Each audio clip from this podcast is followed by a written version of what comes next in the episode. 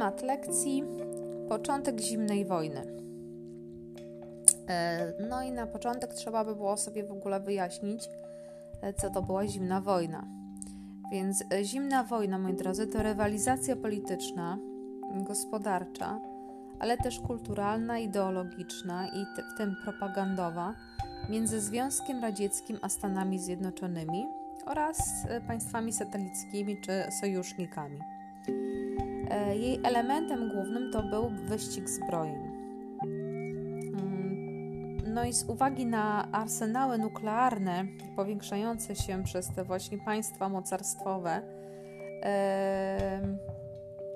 mm, doprowadziły do tego, że właśnie e, powstała tak zwana równowaga strachu i ostatecznie nie doszło między nimi do otwartego e, konfliktu militarnego ale angażowały się te dwa państwa we wszystkie konflikty zbrojne, które były w tamtych czasach.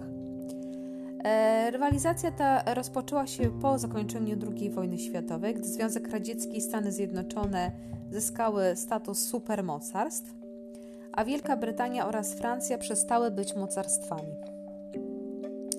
Wtedy na świecie ukształtował się e, taki układ dwubiegunowy – wspieranie przez te dwa mocarstwa e, przychylnych im reżimów doprowadziło do konfliktów, m.in. w Korei, Wietnamie, Afganistanie czy na Kubie, e, które mogły być oczywiście początkiem globalnego konfliktu nuklearnego.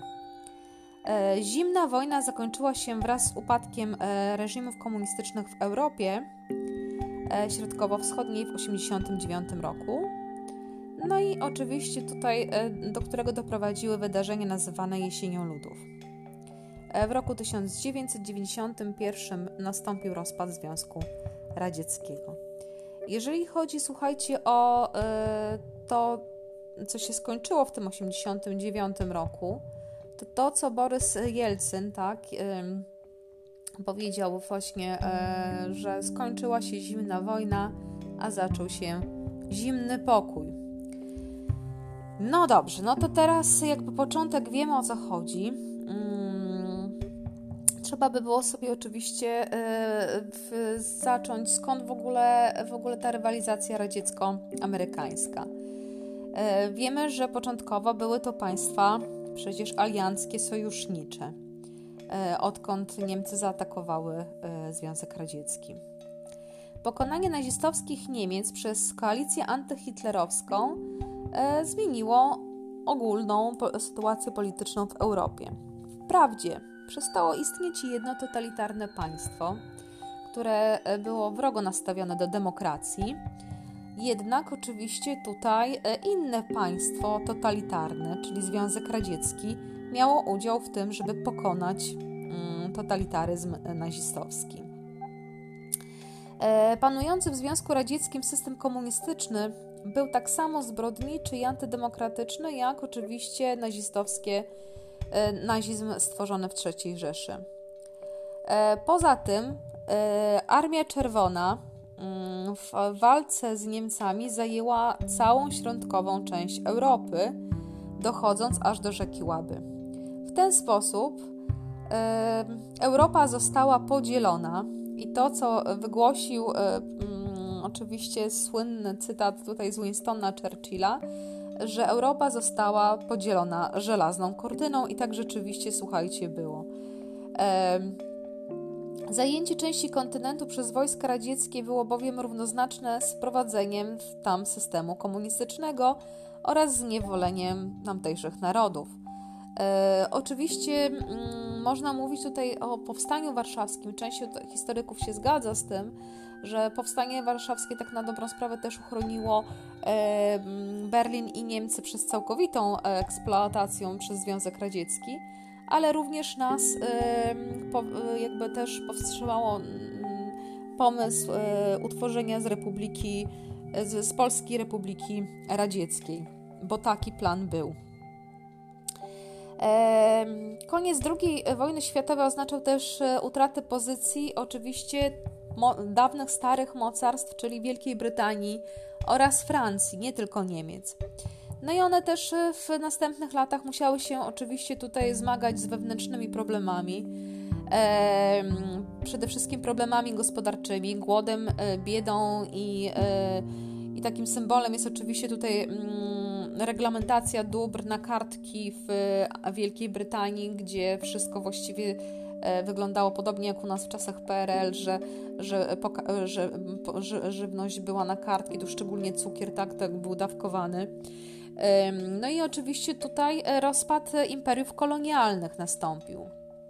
E, w tej sytuacji jedynym państwem, które mogło przeciwstawić się dominacji Związku, Związku Radzieckiego było oczywiście super, kolejne supermocarstwo, które jakby też kredytowało tak, yy, oczywiście, mm, e, które z, y, wyszło tak z tej, z, tej, e, z tej izolacji już przy pierwszej wojnie światowej, kiedy ta doktryna Monroe'a się nie sprawdziła i Woodrow Wilson jednak dołączył do pierwszej wojny światowej. I podobnie ta idea izolacjonizmu również e, w II wojnie światowej, kiedy Stany Zjednoczone musiały czy zostały zmuszone do II wojny światowej przez Japonię po um, ataku na Pearl Harbor, to jednak Stany Zjednoczone osobiście nie ucierpiały na tej II wojnie światowej, tak? Wręcz przeciwnie, przez to, że właśnie te supermocarstwa e, upadały, e, a Stany Zjednoczone po prostu były bogate w złoto i dolary.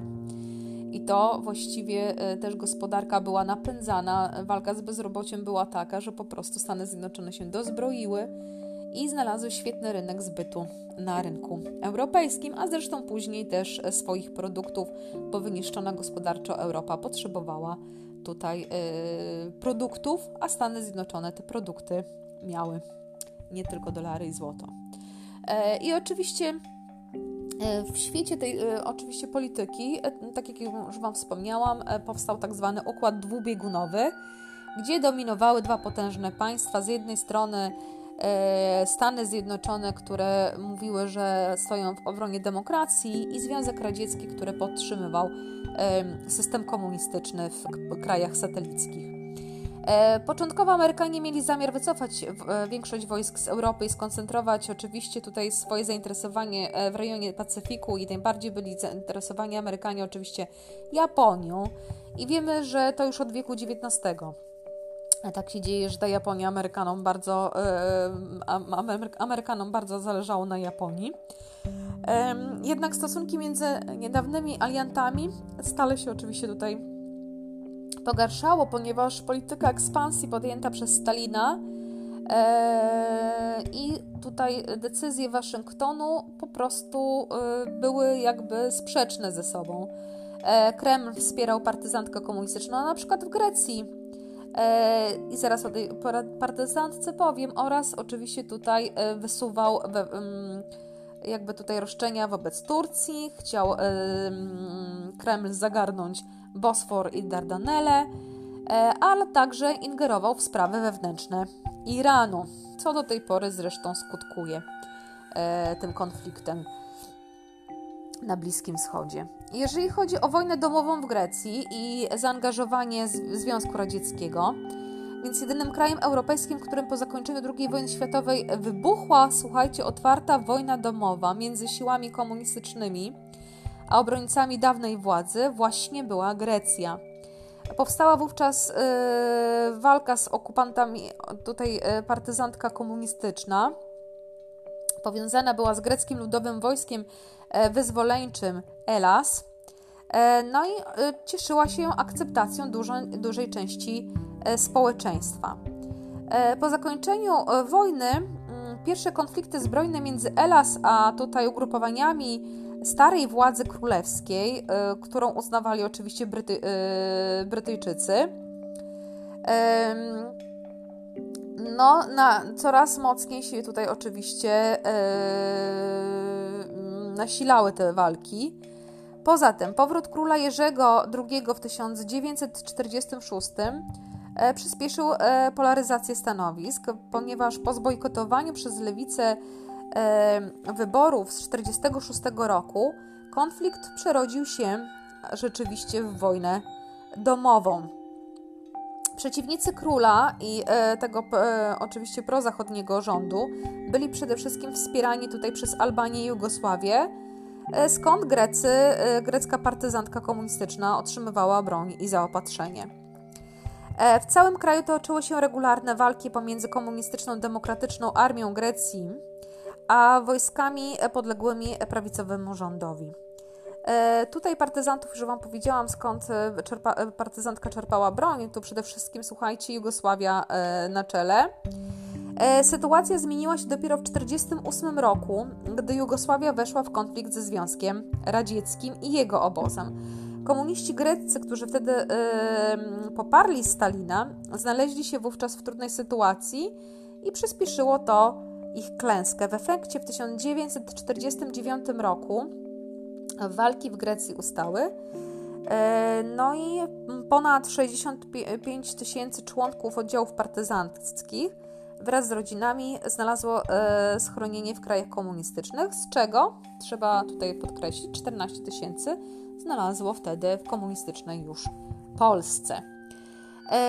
Wracając, słuchajcie, oczywiście tutaj Związek Radziecki popierał komunistycz, e, e, partie komunistyczne w Europie Zachodniej i zabiegał o przychylność ruchów wyzwoleńczych e, w krajach kolonialnych. I tutaj zagrożenie tą ekspansją Związku Radzieckiego było na tyle duże, i jeszcze do tego oczywiście tych komunistów w Europie, ale też na Dalekim Wschodzie, sprawiły, że rząd e, Stanów Zjednoczonych porzucił tą starą doktrynę izolacjonizmu, tak? To jeszcze pamiętacie, doktryna e, Monroe'a była, która mówiła, że Stany Zjednoczone tylko interesują się sprawami amerykańskimi e, i tylko tymi konfliktami na kontynentach amerykańskich. Natomiast od tego czasu mamy nową politykę Stanów Zjednoczonych, którą wyznaczył Harry Truman, prezydent Stanów Zjednoczonych, i od niego właśnie wzięła się nazwa doktryna Trumana. Przedstawił on ją 12 marca 1947 roku e, w orędziu do kongresu. Jej podstawowym założeniem było udzielenie pomocy finansowej, wojskowej i politycznej krajom, E, i tym narodom, które będą się próbowały, e, słuchajcie, bronić przed tą władzą, oczywiście komunistyczną. E, I chodziło o to, żeby uzbrajać mniejszości, tak? Mm, Truman miał na myśli oczywiście tutaj pomoc finansową i uzbrajanie. tak, ale też uzbrajanie tej ludności i która była oczywiście też, e, znaczy ogólnie rzecz biorąc, do walki e, przeciwko e, komunistom ze Związku Radzieckiego i, i ich przyjaciołom. No i słuchajcie, tutaj sto, stosował tak zwaną, to znaczy tutaj była stosowana przez właśnie Związek Radziecki i zwolenników komunizmu była stosowana tak zwana taktyka salami. To, była, e, to był spo, sposób, tak, wymyślony przez węgierskiego komunistę Matyjasa Rokosiego. E, chodziło o takie stopniowe przejmowanie władzy w krajach Europy Środkowej. Na zasadzie oczywiście wygranej w sfałszowanych wyborach.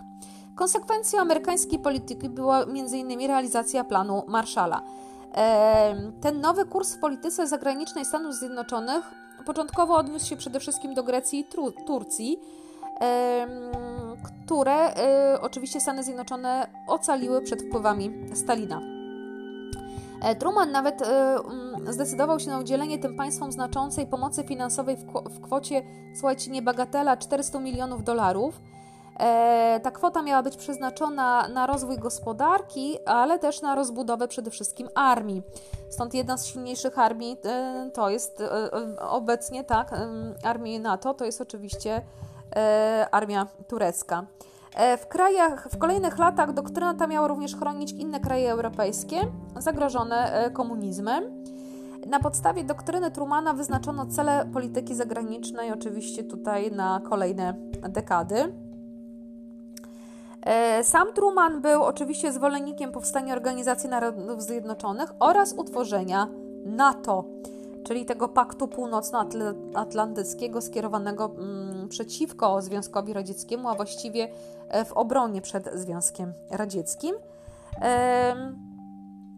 No i słuchajcie, jeżeli chodzi e, te, ten pro, o ten proces cały, który zaszedł po II wojnie światowej, to mówimy o tej właśnie zimnej wojnie.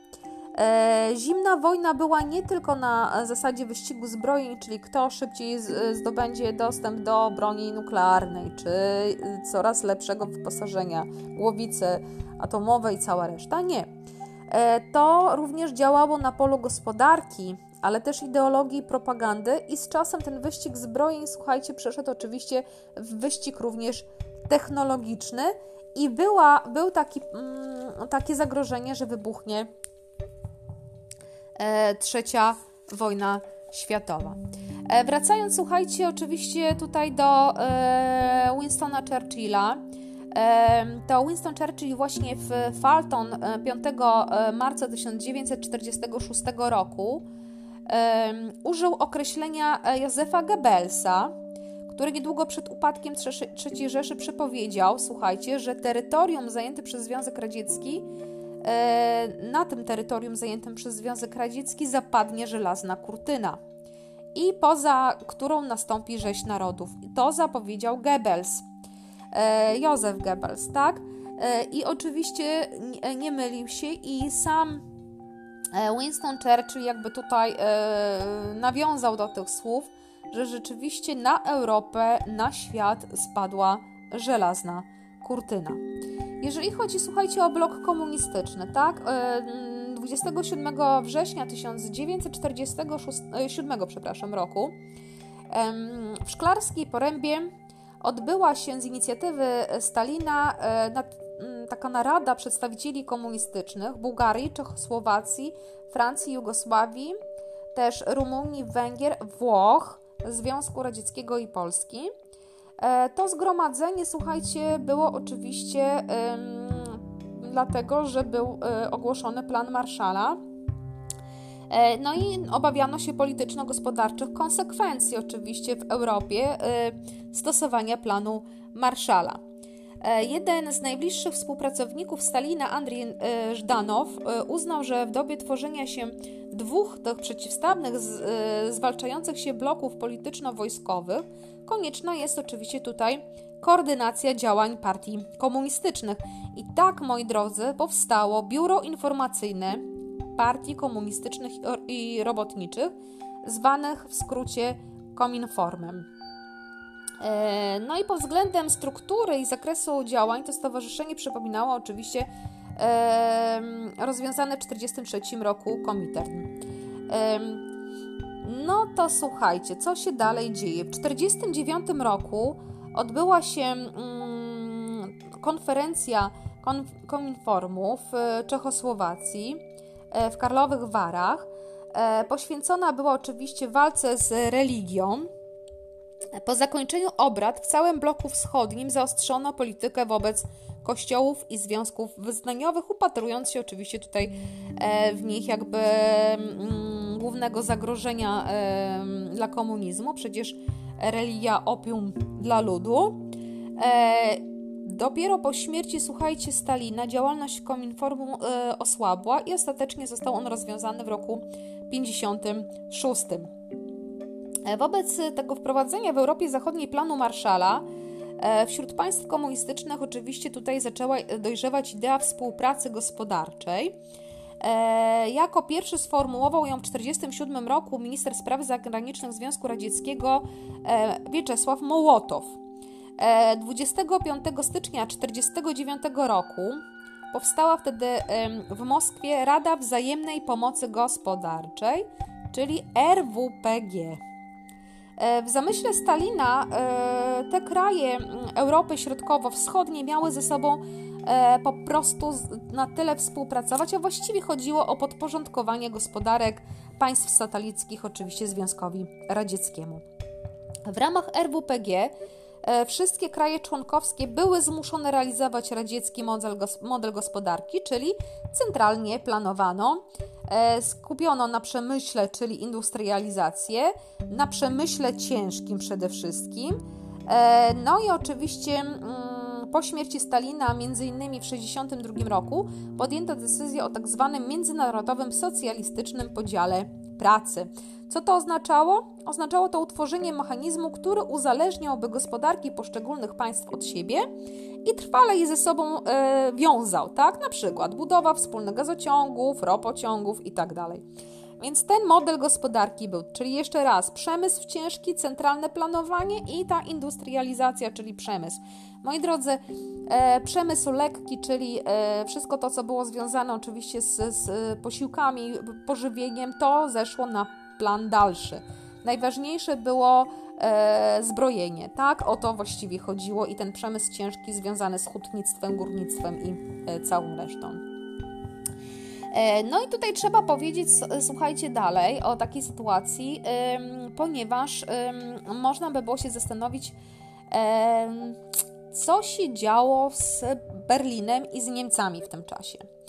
E, więc e, pamiętacie, w 48, z ostatniego wykładu, w 48 roku w Bizonii, e, tak, pamiętacie Bizonie, tak, e, to był układ oczywiście Stanów Zjednoczonych i Wielkiej Brytanii, połączenie tych stref okupacyjnych. I tam w Bizonii e, wprowadzono wspólne, e, wspólną walutę. Tą markę III Rzeszy zamieniono oczywiście na markę niemiecką. E, no i oczywiście tutaj e, objęto tą strefę niemiecką planem Marszala, co e, wywołało taki skutek, że Związek Radziecki w czerwcu 1948 roku wprowadził blokadę zachodnich sektorów Berlina.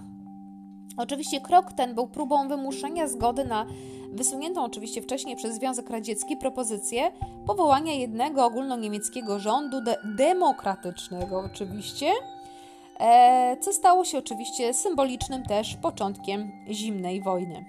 Odpowiedzią na radziecki plan, polegający na odcięciu mieszkańców zachodnich dzielnic Berlina od transportu lądowego i dostaw prądu, był tak zwany most powietrzny zorganizowany przez Amerykanów i Brytyjczyków. I oczywiście tutaj e, przez ten most powietrzny były e, samoloty, tak, e, które z zaopatrzeniem przybywały do blokowanego Berlina. No i w trwającej ponad rok, największej w historii operacji powietrznej zdo, e, zdołano zapewnić e, Berlińczykom, mimo katastrof lotniczych, regularnych, e, mm, tam wiecie, no nie było za fajnie ogólnie rzecz biorąc, ale te regularne dostawy żywności, lekarstw, opału oraz paliw było przez ponad rok, słuchajcie. Zdarzało się, że co półtorej minuty anglosaskie samoloty lądowały na zachodnio-berlińskim lotnisku Tempelhof. E, no i to skłoniło, ta nieudana blokada skłoniła Stalina do zaniechania w maju e, tej blokady w maju 1949 roku. No i oczywiście ta polityka ekspansjonizmu Związku Radzieckiego i tutaj coraz większe obawy Europy Zachodniej przed agresją wpłynęły też na E, myślenie e, wspólne e, o takiej organizacji militarnej, która ochroni przed tą napaścią Związku Radzieckiego. I głównym efektem działań było powstanie oczywiście sojuszu militarnego, wojskowego NATO, czyli organizacji Paktu Północnoatlantyckiego. Ten pakt północnoatlantycki, słuchajcie, oczywiście tutaj przede wszystkim miał za zadanie popierać demokrację, tak, e, tutaj, ale artykuł 5 jest szczególnie ważny, który mówi, i teraz e, zacytuję. E, strony zgadzają się, że zbrojna napaść na jedną lub kilka z, z nich w Europie lub Ameryce Północnej będzie uważana za napaść przeciwko nim wszystkim.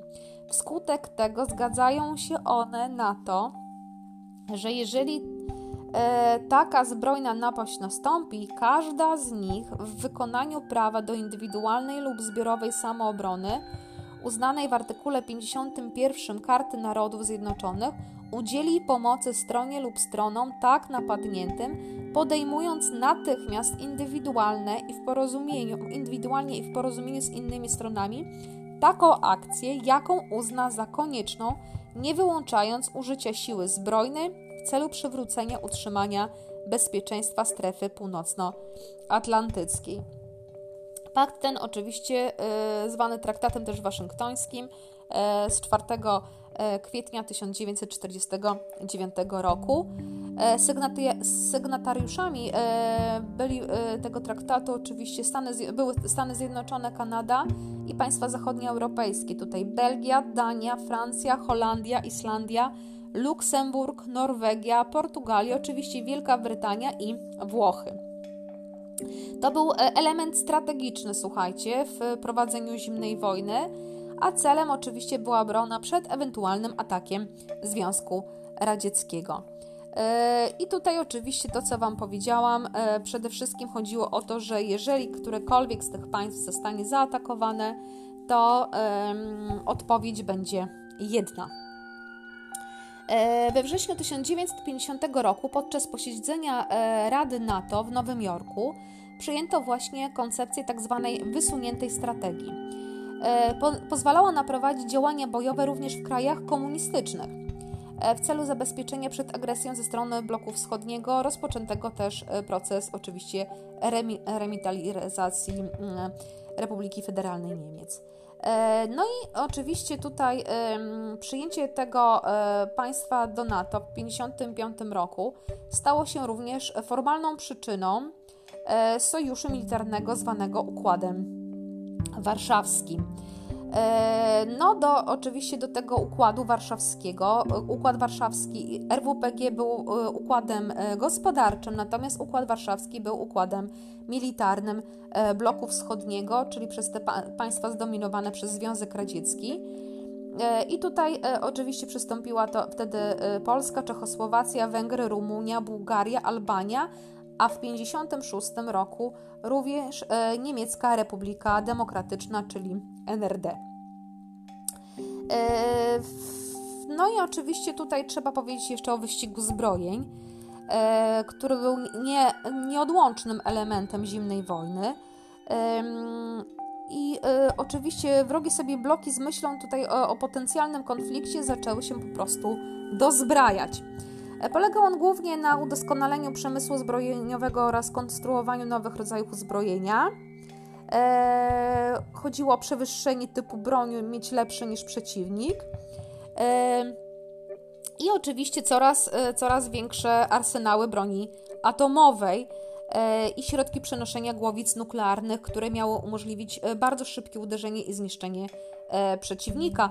I stąd właśnie ta słynna też bomba atomowa CAR, która była jednak no, jedną z potężniejszych broni E, atomowych, e, która była w dziejach ludzkości. E, I ogólnie rzecz biorąc, konstruowano nowe rakiety o coraz większym zasięgu, bombowce strategiczne, zdolne do przeniesienia bomb na terytorium wroga. Amerykanie w 1952 skonstruowali m.in. bombę wodorową, Rosjanie w 1961 zdetonowali największy ładunek termojądrowy, tak zwana właśnie ta car bomba. Prześcigano się także w konstruowaniu nowych czołgów, samolotów, y, broni strzeleckiej.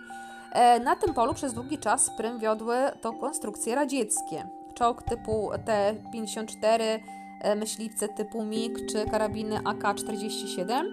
E, w latach 60. XX wieku rywalizacja dotyczyła głównie rakiet dalekiego i średniego, oczywiście zasięgu, a także atomowych okrętów podwodnych.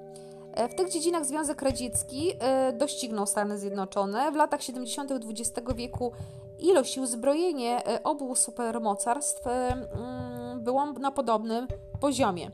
Zmiana dopiero nastąpiła, słuchajcie, w latach 80., kiedy to administracja prezydenta Ronalda Reagana rozpoczęła realizację tak zwanego programu Gwiezdnych Wojen. Tak, moi drodzy, Star Warsów który polegał na konstrukcji i wykorzystaniu w walce sztucznych satelitów i broni antyrakietowej. Wówczas Związek Radziecki no, oczywiście zgodził się na obustronne ograniczenie potencjału tej broni konwencjonalnej i broni masowego rażenia. E, istotnym elementem rywalizacji e, było też współzawodnictwo, oczywiście, w eksploatacji kosmosu i rozpoczęło się ono od wystrzelenia pierwszego sztucznego satelita Sputnika 1 przez Związek Radziecki w roku 1957.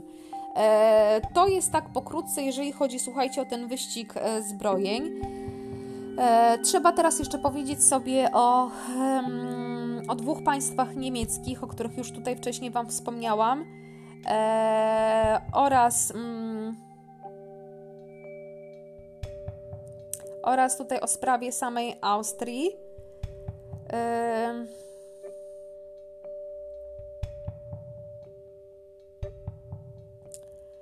No i, e, no i to już będzie jakby koniec, tak?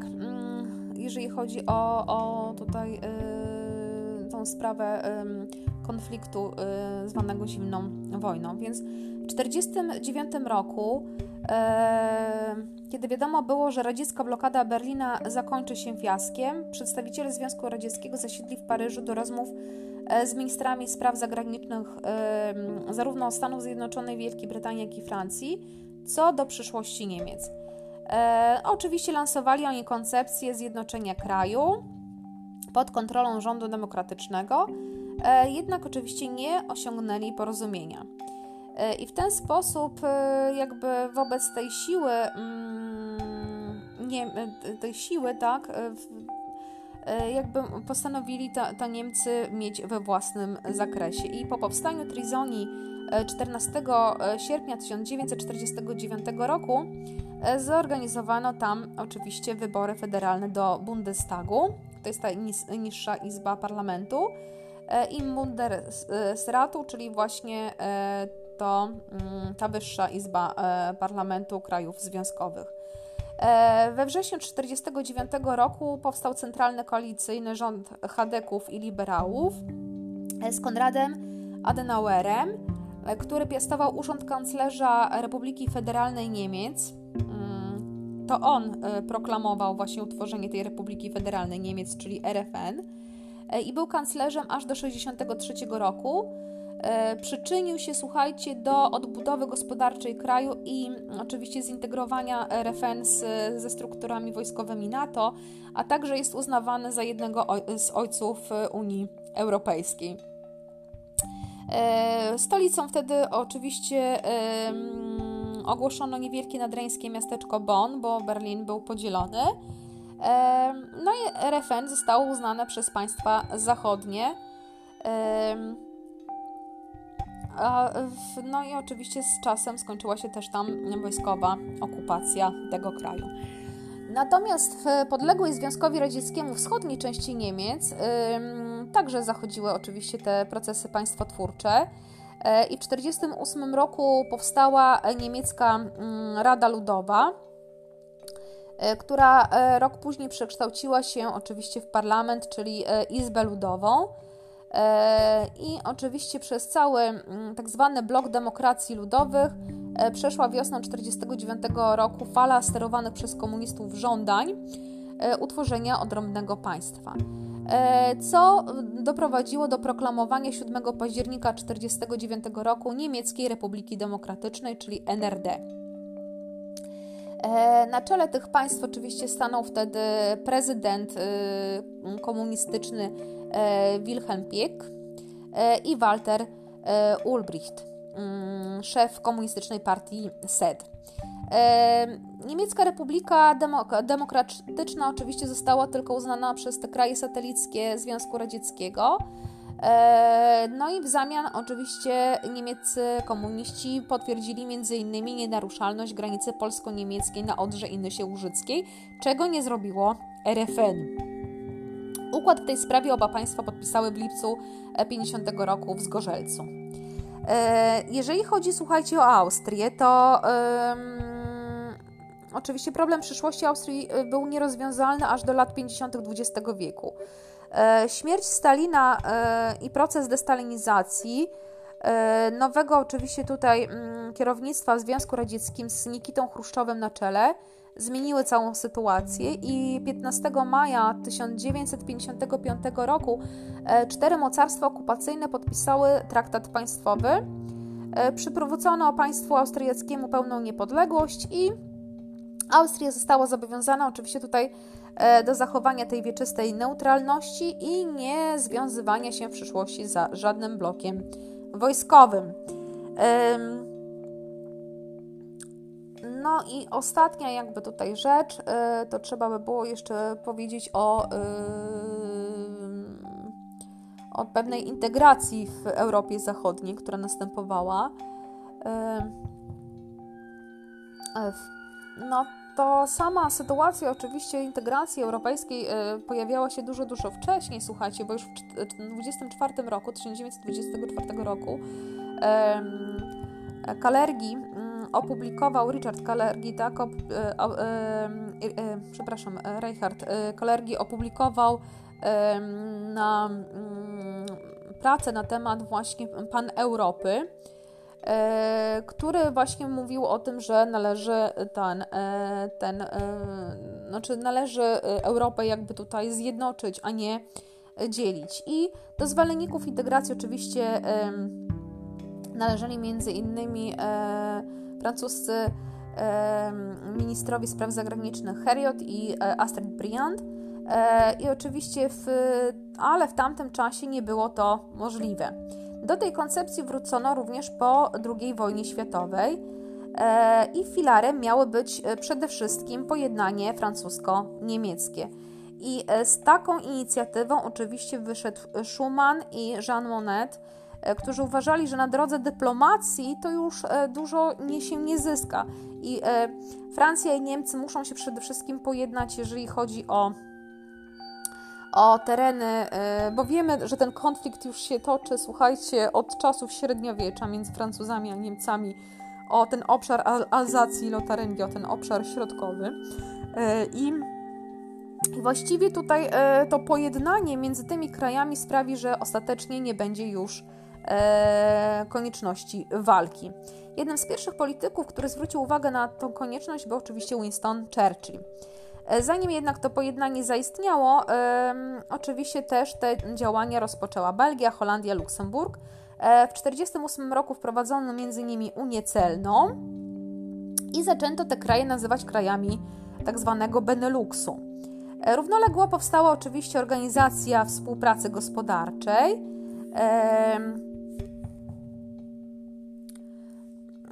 No i tutaj projekty te miały charakter przede wszystkim e, ekonomiczny, a nie polityczny. E, a orędownikami takiej politycznej jedności okazali się politycy chadeccy, którzy właśnie tutaj między innymi, e, między innymi właśnie Konrad Adenauer, ale we Włoszech to był Gasperi, tak, a we Francji oczywiście Robert Schuman.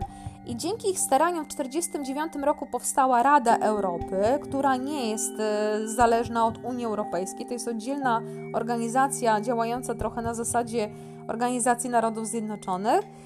E, a dwa lata później, dzięki współpracy Żana Moneta i Roberta Schumana, przyjęto tak zwany e, plan Schumana i w jego wyniku dochodzi do traktatu paryskiego w 1951 roku, kiedy powołano pierwszą taką wspólną organizację współpracy między przede wszystkim e, Francją i e, Niemcami. To oczywiście była Europejska Wspólnota Węgla i Stali, czyli EWWIS. I członkami oczywiście tutaj zostały kraje Beneluxu, ale też Francja, Niemcy oraz Włochy. I to były E, to był oczywiście pierwszy krok w stronę tej integracji politycznej.